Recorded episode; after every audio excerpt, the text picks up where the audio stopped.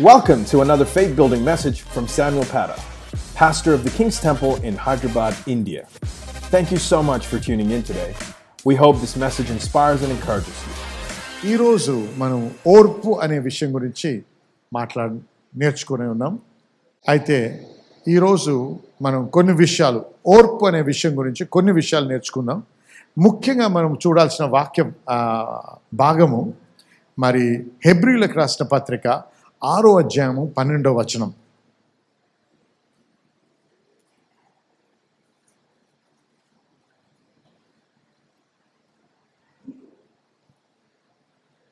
మీరు మందులు కాక మీరు మందులు కాక విశ్వాసము చేతను విశ్వాసము చేతను ఓర్పు చేతను ఓర్పు చేతను వాగ్దానములను వాగ్దానములను స్వతంత్రించుకుని వారిని పోలి హల్లెలూయా. వాగ్దానములను స్వతంత్రించి వారిని పోలి నడుచుకోవాలంటున్నాడు అంటే దేవుని యొక్క వాగ్దానాలు మన జీవితంలో పరిపూర్ణం అవ్వాలంటే ఆ వాగ్దానాలు మనం అనుభవించాలంటే కేవలం విశ్వాసం ఒకటి సరిపోదు. విశ్వాసముతో ముందు అడుగు వేస్తాం. విశ్వాసములో మొదలు పెడతాం. కానీ అది పరిపూర్ణమై దాని సంపూర్ణతను చూసి దాన్ని అనుభవించాలంటే ఓర్పుతో పాటు సహనము. సారీ విశ్వాసముతో పాటు ఓర్పు సహనం అనేవి చాలా అవసరమై ఉన్నాయి. అర్థమైన వారు హలో చెప్పండి. కాబట్టి మనము విశ్వాసం గురించి అనేక సార్లు విన్నాము కానీ ఓర్పుకున్నటువంటి స్థానం ఏంటి? ఓర్పు ఎందుకు ఇంత ప్రాముఖ్యమైనటువంటి విషయము కొద్దిగా తెలుసుకోవాలి. ఎందుకంటే అనేక మంది దేవుని నుంచి వాగ్దానాలు పొందిన వారు ఉన్నారు దేవుడు తమతో మాట్లాడి వాక్యము ద్వారా మాట్లాడి మాట్లాడినప్పుడు విన్నవారు ఉన్నారు మరి ఇతరులు వచ్చి ప్రవచించినప్పుడు ప్రవచన వాక్యం విన్నవారు ఉన్నారు కానీ అనేకుల జీవితాల్లో ఆ ప్రవచనాలు నెరవేర్చబడలేదు. నెరవేర్చబడినప్పుడు వారు అనుమానించేది నిజంగానే దేవుడు నాతో మాట్లాడా ఆ ప్రవక్త నిజమైన దేవుని ప్రవక్తేనా? మరి దేవుని ప్రవక్త అయితే ప్రవచించబడితే వాక్యములో దేవుడు నాతో మాట్లాడితే ఎందుకు జరగలేదు? అనేటువంటి ప్రశ్న మన మనసులో ఉండిపోద్ది. అయితే తెలుసుకోవాల్సిన విషయం ఏంటంటే దేవుడు వాగ్దానం ఇచ్చినప్పుడు ఆ వాగ్దానం మన జీవితంలో నెరవేర్చబడ్డానికి మనము చేయాల్సిన ప్రయత్నాలు మనము చేయాల్సిన క్రియలు ఏంటో మనం ఎరగక ఆ యొక్క వాగ్దాన్ని కోల్పోయిన వారిగా జీవిస్తున్నాం. అంటే దేవునికి సహాయపడడం కాదు కానీ దేవుడు మన నుంచి కోరే విషయాలు కొన్ని ఉన్నాయి. ఆ కోరే విషయాలు మనము నెరవేర్చకపోతే ఆ వాగ్దానం మన జీవితంలో నెరవేర్చబడదు. ఉదాహరణకి దేవుడు ఆ ఇస్రాయేల్ జనాంగంతో మాట్లాడుతూ ఐగుప్తులు ఏమన్నాడు? పాలు తేనెలు ప్రవహించే ప్రదేశానికి తీసుకెళ్తానన్నాడు. వాగ్దానం ఇచ్చాడా? ఇవ్వలేదా? ఇచ్చాడు. మరి ఆ మూడు లక్షల మందో ముప్పై లక్షల మంది మొదలు బయలుదేరారు ప్రయాణంలో. ఎంతమంది చేరారండి వాగ్దాన దేశంలో? ఇద్దరు. మరి దేవుడు అబద్ధి కూడా. దేవుడు మరి మోషేతో ఇచ్చిన ప్రవచనం వ్యర్- వ్యర్థమైన ప్రవచనమా? ఆ ప్రవచనము నిజమైన ప్రవచనమా? ఈ మోషే నిజమైన ప్రవక్తన? మరి నిజమైన ప్రవక్త నిజమైనటువంటి వాక్యం అయితే ఎందుకు నెరవేర్చబడలేదు మరి? చూసారా కాబట్టి మనం గమనించాల్సింది ఏంటంటే వీరు చేయాల్సింది దేవుడు ఏదైతే మనుషుల నుంచి కోరుతున్నాడో మనము చేయాల్సిన బాధ్యత మనం ఎరగక మనము చేయాల్సిన విషయాలు మనం చేయక దేవుడు వాగ్దానం ఇచ్చిన ఆ వాగ్దాన్ని కోల్పోయి అనుభవించకుండా మరి అనేక బాధల్లో జీవిస్తూ మరణిస్తున్నారు జనం. అందుకే విశ్వాసం ఒకటే కాదు కానీ విశ్వాసముతో పాటు ఏం కావాలండి? ఓర్పు అవసరం. అనేకులు ఏమన్నాడు? అనేకులు విశ్వాసము ఓర్పుతో వాగ్దానాన్ని స్వతంత్రించుకున్నారంట. వారిని పోలి నడుచుకునండి కానీ మీరు మందులై బ్రతకకండి. అంటే రక్షించబడి అయి రక్షించబడిన తర్వాత దేవుని యొక్క ఆలయంలో ఉండి దేవుని యొక్క శరీరంలో ఉండి మందులైన వారు ఉన్నారు అంటే ఆలక్ష్యము చేయరు దేవుని వాక్యాన్ని. దేవుడు వాక్యం దేవుని పట్ల ఆశ ఉండదు. ప్రార్థన చేయరు. కావలసినట్టు దేవుని గోజాడరు. వాక్యం ఎందు ఆశ ఉండదు. ఇవేమీ చేయరు కానీ వారికి అన్ని దీవెనలు కావాలి. చూసారా? అటువంటి జీవితము జీవించిన వారు మందులు. దేవుణ్ణి గోజాడుతూ దేవుణ్ణి వెతుకుతూ దేవుని వాక్యంలో బలపడుతూ ప్రార్థన చేస్తూ ఆత్మీయంగా మనం బలపడినప్పుడు ఏమన్నాడు మూడో యోహాను? మరి రెండో వచనంలో ప్రియుడా నీ ఆత్మ ఆత్మ వర్ధిల్లుచున్న ప్రకారం హల్లెలూయా. ఏది వర్చు వర్ధిల్లుచున్న ప్రకారం అండి? నీ ఆత్మ నీ. ఆత్మ వర్ధిల్లుచున్న ప్రకారము నీవు అన్ని విషయములలో వర్ధిల్లుచు సౌఖ్యముగా ఉండవాలని ప్రార్థిస్తున్నాడు ఆయన. హల్లెలూయా. చూసారా ఆత్మ విషయమైనటువంటి విషయాలు మనం పట్టించుకోకుండా ఆత్మ విషయమైనటువంటి విషయాల్లో మనం జోక్యం చేసుకోకుండా ప్రార్థనను మనం అంతగా పట్టించుకోకుండా వాక్యము చదవడం అనేది చదవకుండా ఆలయానికి ఇష్టం వచ్చినప్పుడు మనకి వీలైనప్పుడు వెళ్తూ దేవుణ్ణి వెంబడించకుండా మనకు కావలసిన వాటి గురించే వచ్చి దొరకగానే లభించగానే దేవుని మర్చిపోయి మళ్ళీ ఇరుకులో పడ్డప్పుడే దేవుని గుర్తు చేసుకున్నటువంటి వారు అనేక మందులైన క్రైస్తవులు ఉన్నారు. అందుకే వారి జీవితాల్లో వాగ్దానాలు పరిపూర్ణం అవటం లేదు. అర్థమైన వారు హల్లుడి చెప్పండి ఒకసారి. కాబట్టి మనము నేర్చుకోవాల్సిన విషయం ఏంటి? మనము వాగ్దానాలను స్వతంత్రించుకోవాలంటే విశ్వాసము ఓర్పులో ముందు కొనసాగాలి. అయితే ఓర్పు అంటే ఏంటి? సాధారణ ఇంగ్లీష్లో ఆ పదాన్ని పేషెన్స్ అన్నారు. పేషెన్స్ అంటే ఇంకో పదంతో దానికి వివరణ చేశారు. వివర ఏమన్నారు? పేషెన్స్ అంటే ఎండ్యూరెన్స్ అన్నారు. ఎండ్యూరెన్స్ అంటే ఓర్పు.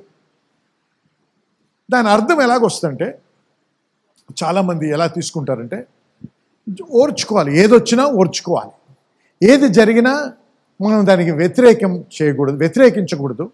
ఏది వచ్చినా అది నా కర్మ కాబట్టి నేను దాన్ని ఒప్పుకోవాలి స్వీకరించాలి. ఎందుకు? భరించాలి. ఎందుకు? ఈ లోకంలో మనము ఈ దేశంలో పుట్టాం కాబట్టి హైందవ రకమైనటువంటి తలంపు మన క్రైస్తవుల తలంపుల్లో కూడా పాకిపోయింది. కాబట్టి అనేకులు క్రైస్తవులు అన్నవారు కూడా కర్మ అనేదాన్ని నమ్ముతారు. చూసారా? అందుకే బాధ. మనకి కర్మ అనేది మనము నమ్మం. మనకి దేవుడు ఏమన్నాడు? విశ్వసించినట్టయితే నమ్మిన వానికి సమస్తము. మరి కర్మ నమ్మితే సమస్తం సాధ్యం ఎలా అవుద్ది చెప్పండి. అవునా? మాట్లాడండి అవునా? అవును. కాబట్టి మనం కర్మ నమ్మం. అయితే ఓర్పు అంటే ఏంటి? ఏది వస్తే ఏది ఎలా కొడితే నన్ను వచ్చి నన్ను ఎదిరించితే దాన్ని అంతా భరిస్తూ ఉండడమా? కాదు. భరించాలి కానీ ఎటువంటి ఉద్దేశంతో భరించాలి? యాటిట్యూడ్ అంటారు. యాటిట్యూడ్ వైఖరి ఉండాలి. నా మనస్సులో నా హృదయంలో ఎటువంటి వైఖరి? ఎందుకంటే ఈ ఓర్పు రెండు రకాల వైఖరులతో ఓర్పు ఓర్చుకోగలం. ఒకటి ఏంటంటే ఏం చేస్తాంలే ఇంకా? నా శక్తితో నాతో తవ్వదు. ఏదో వస్తే అది భరించాలి. ఇంకా నా బతికి ఇంతే అనేటువంటి ఓర్పు ఒకటి. ఎందుకు? బలహీనుణ్ణి. నాకు చేత కాదు. ఇంక నేను ఏమి చేయలేను అని వచ్చిన దానికి భరిస్తూ దానికి లోబడిపోవడం. ఇంకొక ఓర్పు వేరే రకమైనది వాక్యానుసారమైన ఓర్పు ఏంటో తెలుసా? అందుకే మనం ఏమన్నాం? విశ్వాసము ఓర్పు అన్నాం. చూసారు ఓర్పు ఒకటే కాదు. విశ్వాసముతో జతపరిచినటువంటి ఓర్పు ఇది. అర్థమైన వారు హలో చెప్పండి. ఏమన్నా? విశ్వాసం అంటే ఏంటి? దేవుడు చెప్పింది నమ్మడం. అయితే దేవుడు ఏమి చెప్పాడో దాని ఎందు విశ్వసించడం. నేను నమ్ముతున్నాను. నమ్మినంత మాత్రాన అది పరిపూర్ణం కాలేదు ఇంకా. అయితే ఇప్పుడు సమయం గడుస్తూ ఉంది. కానీ అది దాన్ని నేను అనుభవించలేదు. ఇంకా అయితే ఈ సమయంలో నాకు దాడి జరుగుతుంది నాపై నా విశ్వాసానికి పరీక్ష కలుగుతుంది. నా విశ్వాసంపై దాడి కలుగుతుంది.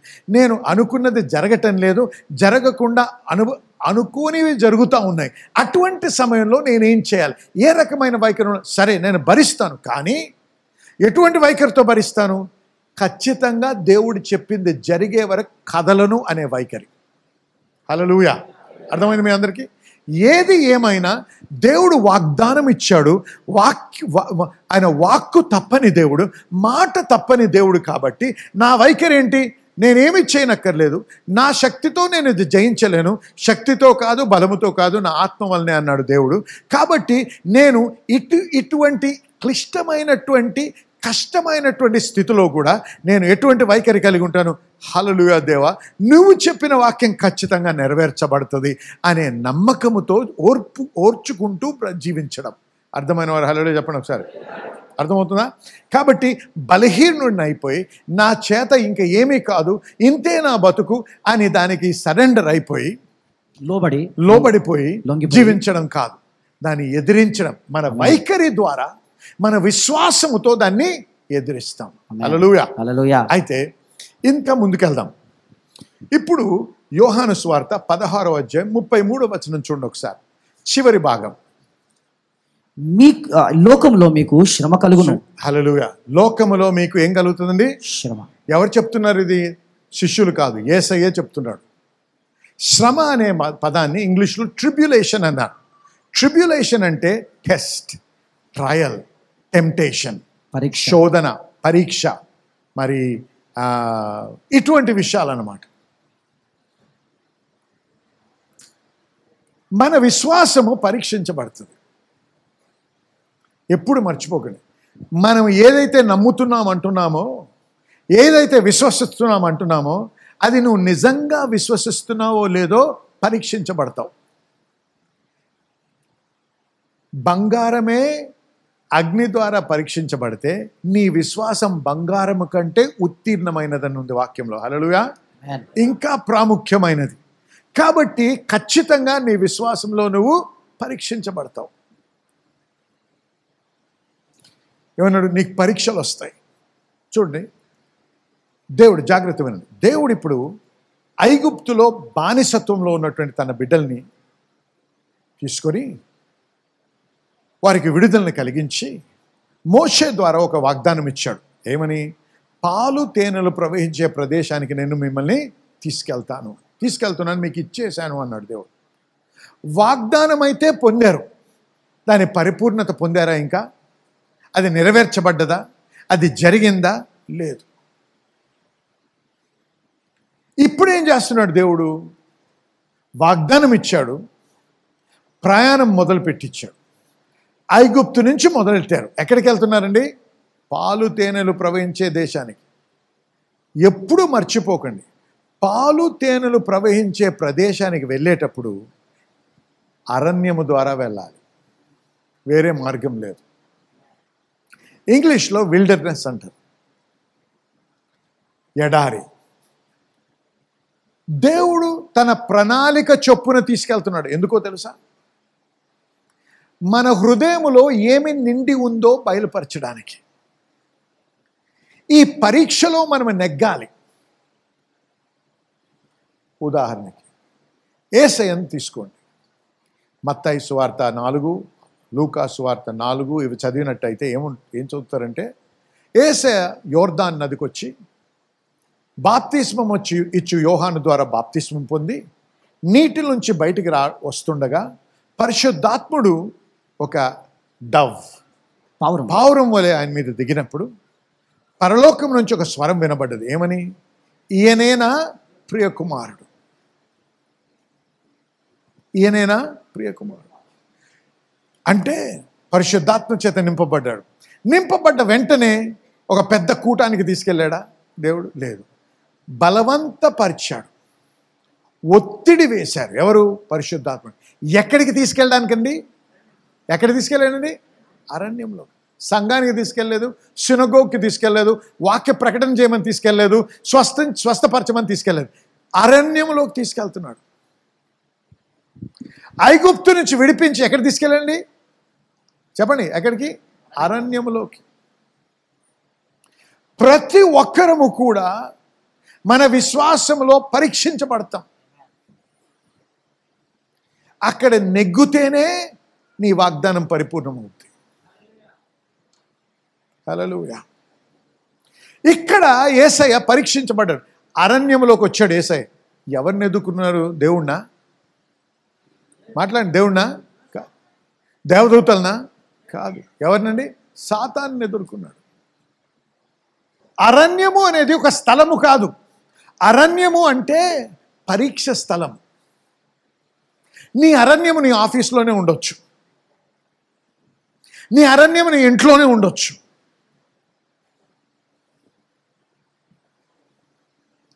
యోసేపు యొక్క అరణ్యం ఎక్కడుందో తెలుసు తెలుసా అండి? పోతీఫర్ భార్య గదిలో ఉండింది. పడక గదిలో ఉండింది. అవునా అండి? చెప్పండి గట్టిగా ఆమెనని. అరణ్యం అంటే అదొక చెట్లుండి ఏమీ లేని ఎడారనుకోకండి పరీక్ష స్థలాన్ని ఎడ దాన్ని ఏమంటారు? అరణ్యము అంటారు. నువ్వు పరీక్షించబడతావు. ఎప్పుడైతే వాగ్దానం పొందావో వాగ్దానం పొందడం అంటే ఏమన్నట్టు దేవుని వాక్కు ఒక బీజం కదండి? చెప్పండి. ఎవరు మాట్లాడటం లేదు అర్థం కావటం లేదా నేను చెప్పేది మా ఆపేనా వాక్యం అంటే ఏంటండి బీజము. చెప్పండి అందరు బీజము. గర్భం ఎలా తయారవుతుందండి గర్భవతి ఎలాగవుతారు బీజము నాటబడినప్పుడు గర్భము ధరిస్తారు. దేవుని వాక్యము బీజం. ఎప్పుడైతే అది ఆత్మీయ గర్భంలోకి వస్తుందో గర్భ ఫలము అనేది స్థిరపరచబడుతుంది. ఇంగ్లీష్లో కన్సీవ్ అంటాం. అప్పుడు ఏదో జరిగింది లోపల. ఇప్పుడు వాగ్దానం అనేది గర్భములో స్థిరపరచబడ్డది. గర్భవతి అయిన వెంటనే బాలుణ్ణి కంటారా? కంటారా? ఎంతో కాలము వేచి ఉండాలి. ఎంతకాలము దాదాపు తొమ్మిది నెలలు. నువ్వు ఎంత విశ్వాసపు వీరుడు అయినా నీ భార్య ఈవేళ కన్సీవ్ అయి రేపు పొద్దున కనదు. దేవుని సమయాన్ని నువ్వు మార్చలేవు. నువ్వు రాత్రింబగలు ప్రార్థన చేయి నువ్వు ఉపవాసం ఉండు నువ్వు గొప్ప వీరుడు అయినా కూడా దాన్ని మార్చలేవు. ఎందుకు? ప్రతిదానికి దేవుడు ప్రాసెస్ అనేది పెట్టాడు. వినండి జాగ్రత్తగా. ప్రాసెస్. ప్రాసెస్లో ఎప్పుడు టైం అనేది ఉంటుంది. అంటే సమయము. ఈ సమయంలో ఎన్నో జరుగుతాయి. ఆ స్త్రీ యొక్క శరీరంలో మార్పులు ఉంటాయి. ఆ గర్భ ఫలములో మార్పులు ఉంటాయి. గర్భములో మనకు కనపడిన దాంట్లో అనేక మార్పులు జరుగుతూ ఉంటాయి. సమయం సరిదైనప్పుడు ఆ గర్భఫలము బయటకు వస్తుంది అలాగే వాగ్దానం ఎప్పుడైతే నువ్వు పొందావో నువ్వేం నువ్వేమైనా గర్భవతి అయ్యావు మగవారు కూడా. ఇది ఆత్మీయ విషయం మాట్లాడుతున్నాం. గర్భము ధరించాం ఇప్పుడు. గర్భము ధరించిన స్త్రీని ఒకసారి గమనించండి. అన్నీ మారిపోతాయి. తినే తినే పద్ధతులు మారిపోతాయి. ఏదైతే ఇంతవరకు ఆశతో తిన్నదో నాకు అదంటే ఇష్టం ఉందో అది తింటే వాంతి అయిపోద్ది ఏది తాగాలనుకుంటుందో తాగలేదు. ఎప్పుడు పడుకోవాలంటో పడుకోలేదు. అనుకో అనుకోని సమయంలో రకరకాలైనటువంటి మార్పులు జరుగుతూ ఉంటాయి. అవునా అండి? అలాగే దేవుని వాక్యం మనలో వచ్చినప్పుడు మనలో మార్పు జరగాలనే దేవుడు ఆశిస్తాడు. ఎందుకు ఇప్పుడు మనం గర్భం ధరించాం? ఈ గర్భము ధరించినంత మాత్రాన నీ గ్యారంటీ ఉందా? నువ్వు పిల్లోడిని కంటావని. ఉందా? లేదు. మధ్యలోనే అబార్షన్ అయిపోవచ్చు. విచ్ఛిన్నం అయిపోవచ్చు గర్భం. లేకపోతే తొమ్మిది నెలలు మోసిన తర్వాత మరణించిన శిష్యుని కనొచ్చు. ఎందుకు? జాగ్రత్త అందుకే వెంటనే ఆ స్త్రీ ఏం చేస్తుంది? జాగ్రత్త వహిస్తుంది. ఆమె ఏం తింటుందో ఈ రోజు నుంచి ఏమైపోద్ది? ఓ నా గురించే కాదు. లోపలున్న గర్భ ఫలం గురించి ముందు ఆలోచించాలనుకుంటుంది. అవునా?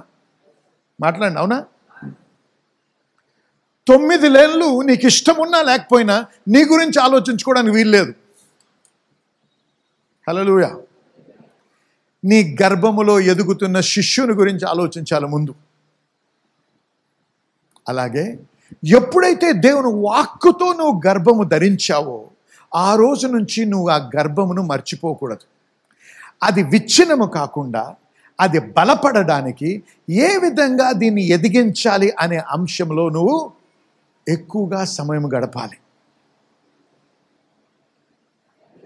వాగ్దానం పొందిన తర్వాత సరే దేవుడు చెప్పాడు కదా జరిగిపోవాలి అదే అని చెప్పి దేవుడిని మర్చిపోతే అయిపోదు. ఇప్పుడు ఇంకా దేవుణ్ణి గోజాడాలి. ఇప్పుడు నీ ప్రార్థన ఇంకా ఎక్కువ అవ్వాలి. ఎందుకు? అక్కడ ఒక సాతాన్ అనేవాడు ఉన్నాడు. వాడు ఆ గర్భ ఫలాన్ని దోచుకోవడానికి వేచి ఉన్నాడు. అంటే ఏంటి? ఆ వాక్యాన్ని దొంగిలించాలి. ఆ వాక్యాన్ని నువ్వు కోల్పోవాలి. అనేక రకాలైనటువంటి ప్రయత్నాలు చేస్తూ ఉంటాడు. దేన్ని? ఎందుకు? ఆ లోపల ఉన్న గర్భ ఫలాన్ని దొంగిలించుకోవడానికి దోచుకోవడానికి నాశనము చేయడానికి. ఎందుకు? దేవుడు నిన్ను దీవించడం వాడికి ఇష్టం లేదు. వాడు సహించలేడు. వాగ్దానం అయితే ఇప్పుడు నువ్వు ఏం చేస్తున్నావు ఆ వాగ్దానంతో? ఇది ఓర్పు సమయం. ఈ ఓర్పు అనే ఈ తొమ్మిది నెలలు అవ్వచ్చు తొమ్మిది సంవత్సరాలు అవ్వచ్చు. ఈ సమయంలో నువ్వు ఎటువంటి వైఖరి కలిగి బ్రతుకుతున్నావు? దేవునితో ఎటువంటి సంబంధము కలిగి బ్రతుకుతున్నావు? దేవుని యందు ఎటువంటి ఆశతో జీవిస్తున్నావు? వాక్యంలో నువ్వు ఎలా జీవిస్తున్నావు? నీ ఆత్మీయ జీవితం ఎలా బలపడుతుందో ఒక్కసారి నిన్ను నువ్వు ప్రశ్నించుకోవాలి. నీ ఆత్మ వర్ధిల్లుచున్న ప్రకారము నువ్వు అన్ని విషయాల్లో వర్ధిల్లాలి. కొద్దిమంది వాగ్దానం పొందుతారు. ఆలయం రావడం మర్చిపోతారు. ఆరు నెలలకు ఒకసారి అవసరం పడితే బైబిల్ తిప్పుతారు. ఎందుకన్నా పాస్టర్ గారు ఇంటికి వచ్చి ప్రార్థన చేసుకుందామండి అని చెప్పి బైబిల్ ఇప్పండి ఒబదయ అని. ఒబద అదేంటండి ఒబద్దయ అదేం పేరండి? ఎప్పుడు వినలేదు. బైబిల్ ఇప్పితే కదా నువ్వు వినడానికి పని అదేదో బూత్ పదం అనుకుంటారు అటువంటి బ్రతుకు బ్రతుకుతే ఏ విధంగా నువ్వు ఆశించ ఆశీర్వదించబడగలవు? ఏ విధంగా నువ్వు ఆ వాగ్దానం నీ జీవితంలో నెరవేర్చబడ్డం చూడగలవు? ఎందుకంటే సాతాన్ నిన్ను ఎదిరించినప్పుడు నువ్వు నువ్వు నిలవలేవు. విశ్వాసంలో సడలిపోతావు వినండి. ఇలాంటి సర్వీస్కి మీరు ఆలయ ఆరాధనకు వస్తారు. వాక్యం ప్రకటిస్తుండగా ఏమన్నాడు దేవుడు? నా మాట జీవమును సత్యము. ఏంటి? My word is life and spirit అన్నాడు. ఆత్మయు జీవమయు. ఆత్మయు జీవమే. ఈ ఆత్మ జీవము కలిగిన వాక్యం ఎప్పుడైతే మీరు వింటారో మీ యొక్క హృదయములో మీ యొక్క ఆత్మలో కదిలింపు కలిగి నూతనమైనటువంటి విశ్వాసము పురికల్పబడుతుంది. అప్పుడు ఇక్కడ నుంచి మీరు వెళ్తారు. "ఆ, నేను చేయగలను. నేను స్వస్థత నొందుతాను. వాక్యంలో దేవుడు చెప్పాడు. అని ఏమైంది ఇప్పుడు?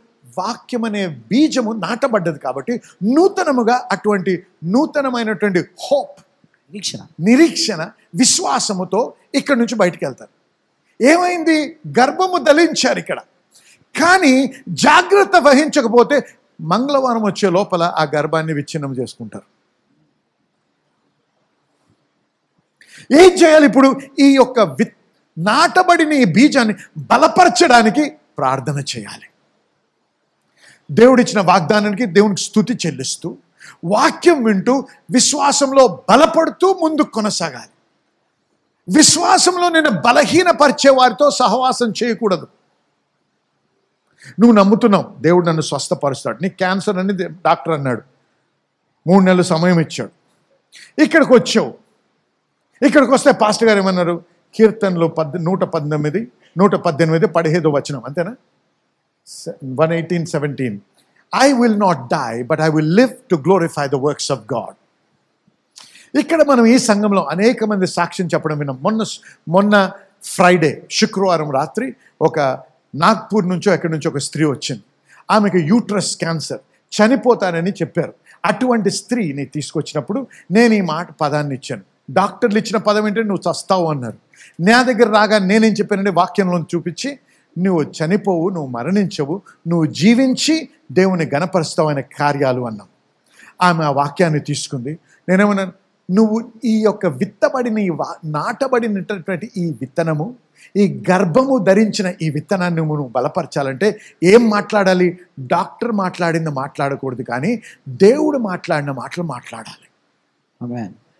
అర్థమవుతుంది మీ అందరికీ? అయితే ఆమె వెంటనే మొదలుపెట్టింది.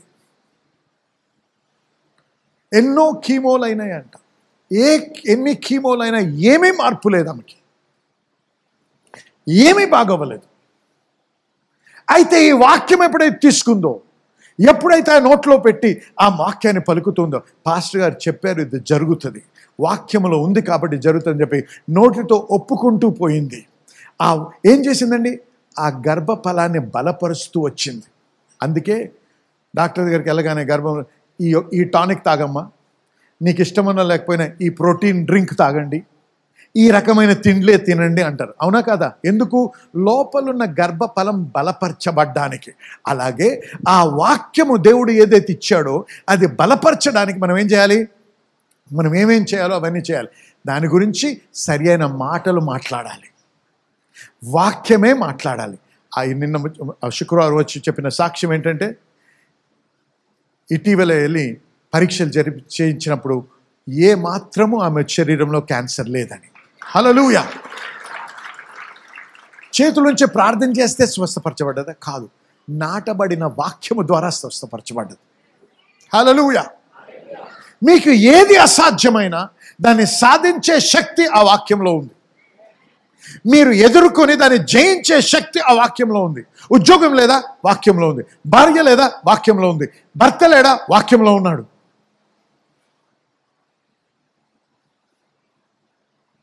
పిల్లలు లేరా? గర్భం గర్భం భరించి ధరించలేదా? వాక్యంలో ఉంది గర్భఫలం. హలలుయ నీకు క్యాన్సర్ వచ్చింది. నువ్వు చచ్చిపోతావు. ఎక్కువ కాలం బ్రతకవు. అని డాక్టర్ చెప్తే సంఘానికి వచ్చినప్పుడు పాస్టర్ గారు వాక్యం ప్రకటించినప్పుడు ఎంతో పురికొల్పబడి విశ్వాసంలో బలపరచబడి దేవానికి స్తోత్రం నేను స్వస్థపరచబడ్డానని చెప్పి రెండు రోజుల తర్వాత నీ స్నేహితుల దగ్గరికి వెళ్తావు. అందులో కొద్దిమంది క్యాన్సర్ ఉన్నవారు ఉంటారు. వాడు వచ్చి ఒకడు అంటాడు నేను మొన్నే ఇన్నానరా నీలాంటి క్యాన్సరే వచ్చిందంట వాడికి. వాడికి డాక్టర్ మూడు నెలలు చెప్పాడు కానీ రెండు వారాల్లో చచ్చిపోయాడు అంటాడు నీ వా నీ విశ్వాసం బలపడ్డదా సడలిందా? ఇంకోటి దగ్గరికి వెళ్తావు వాడు నీ నీ ప్రాణ స్నేహితుడు. చిన్నప్పటి నుంచే తెలుసు. వాడేమంటాడు? అయ్యా నాకు ఇప్పుడే తెలిసింది మా మామగారు ఎవరో ఉన్నారు అక్కడ. మాకు అంకుల్ అవుతాడు. ఆయనకి ఇలాంటి క్యాన్సర్ వచ్చింది. ఆయన రెండు రోజుల్లో చచ్చిపోయాడు అంటాడు అటువంటి వారితో నువ్వు సహవాసం చేస్తే డాక్టర్ ఆరు నెలలు ఇస్తే ఆరు రోజుల్లోనే వస్తావు అటువంటి విశ్వాసంలో సడలిపోయి సడలించే వారిని విశ్వాసంలో అనుమానంలో నడిపించే వారితో సహవాసము ఆనేయాలి. ఎవరితో సహవాసం చేయాలి? విశ్వాసంలో నిన్ను పొలి పురికొల్పించి నీతో ఏకీభవించి విశ్వాసంతో విశ్వాసంలో నిన్ను బలపరిచే వారితో సమయం గడపాలి. హలలుయ చూసారా ఈ సమయం అనేది ఉంది. ఈ సమయం అనేది చాలా ప్రాముఖ్యమైనటువంటి సమయం ఇది. ఇది దీంట్లోనే ఉంది. ఓర్పు అనేది ఇక్కడ ఉంది. చాలా జాగ్రత్త వహించాలి. పరీక్షలు వచ్చినప్పుడు ఏమన్నాడు తెలుసా? యాకో పత్రిక మొదటి అధ్యాయము రెండో వచనం చదవండి ఒకసారి. నా సహోదరులారా నా సహోదరులారా మీ విశ్వాసమునకు కలుగు పరీక్ష నీ విశ్వాసమునకు కలుగు పరీక్ష. ఓర్పును పుట్టించినని ఎరిగి మీరు నానా విధములైన శోధనలలో పడినప్పుడు అది మహానందమని ఎంచుకునుడి. నానా విధములైనటువంటి శోధనలో పడినప్పుడు అది మహానందం మహానందమని ఎంచుకునుడి. ఎంచుకో అయ్యా శోధన వస్తే పరీక్ష వస్తే ఎలా సంతోషించగలమండి అంటారు. ఆగండి. ఎప్పుడైనా మన జీవితంలో పరీక్షలు వచ్చినప్పుడు పరీక్ష మీద ధ్యాస ఉంచకండి. పరీక్ష తర్వాత జరిగే విషయాన్పై ధ్యాస ఉంచండి. ఏముంది? ప్రతి పరీక్ష ఎందుకు ఉంటుందండి? నువ్వు నెగ్గి ఉన్నత స్థానానికి వెళ్ళడానికి. అయితే దేవుడు ఏమన్నాడు? పరీక్ష వచ్చినప్పుడు విచారించకు. పరీక్ష వచ్చినప్పుడు సంతోషించు. ఎందుకంటే నిన్ను పైకి లేపే సమయం వచ్చిందనమాట నువ్వు ఉన్నత స్థానానికి వెళ్ళే సమయం వచ్చింది కాబట్టి. చూడండి ఏమైంది? ఈ ఐగుప్తు నుంచి బయలుదేరారు. ఎర్ర సముద్రం దాటిన తర్వాత ప్రతి ఒక్కరు నాట్యం వేస్తూ సంతోషముతో గానములు పాడుతూ దేవుణ్ణి గనపరిచారు అది అయినటువంటి మరుచ దాని తర్వాత అధ్యాయానికి వెళ్తే నీరు లేవని చెప్పి సనుగడము సను సనగడము గునగడము ఈ రకమైనటువంటి వైఖరి చూపించారు. అంటే మంచి జరిగినప్పుడే దేవుని స్థుతించి చెడు ఎందుకన్నా ఎదుర్కొంటే దేవుడే దీనికి కారకుడనే వాడు ఎన్నడూ జయించలేడు జీవితంలో. హల్లెలూయా. చూశారు ఈ వా వీళ్ళు ఏమయ్యారు ఆ పరీక్ష వచ్చినప్పుడు వారి దృష్టి పరీక్ష మీద పెట్టారు. వారి దృష్టి ఎక్కడ పెట్టాల్సి ఉండింది? పాలు తేనెలు ప్రవహించే ప్రదేశంపై పెట్టాల్సి ఉండింది. మనం ఏమనుకుంటామంటే ప్రతి ఒక్కరు కూడా మనం విశ్వాస వీరులము చాలా నేను ఇరవై సంవత్సరాలైందండి నేను తిరిగి జన్మించి ముప్పై ఐదు సంవత్సరాల నుంచి నేను తిరిగి జన్మించాను నాకేంటి బోధించేది? ఆగు. సమయాన్ని బట్టి మెచ్యూరిటీ రాదు. రిలేషన్షిప్ని బట్టి మెచ్యూరిటీ వస్తుంది. ఆమె దేవుని రాజ్యంలో సీనియారిటీని బట్టి దేవుడు ఎప్పుడు ప్రమోషన్ ఇవ్వడు. అర్థమైంది మీకు? సీనియారిటీకి సంబంధమే లేదు. ఎంతోమంది సీనియర్స్ ఉన్నారు. ఆయన జూనియర్ అయిన జాషువాని ఎన్నుకున్నాడు దేవుడు. హల్లెలూయా. దేవుడు భయపడ్డు యూనియన్స్కి. హల్లెలూయా. దేవుడు విధానమే వేరు. దేవుడు హృదయాన్ని పరీక్షిస్తాడు. ఆమె నువ్వు ముప్పై సంవత్సరాలు చచ్చినంత కాలం అక్కడ ఉన్నా నీకు ప్రమోషన్ లేకుండా ఉంచుతాడు దేవుడు నీకు. నీ హృదయం సరిగ్గా లేకపోతే. అందుకే నీ హృదయం సరిగ్గా ఉండాలి. Thanks again for listening. To hear more messages like this one, make sure to subscribe to our podcast channel for past episodes. If you've been blessed by the message today, consider rating it and even sharing it with friends. For more content from the King's Temple or to connect with us, visit kingstemple.in. Have a blessed day.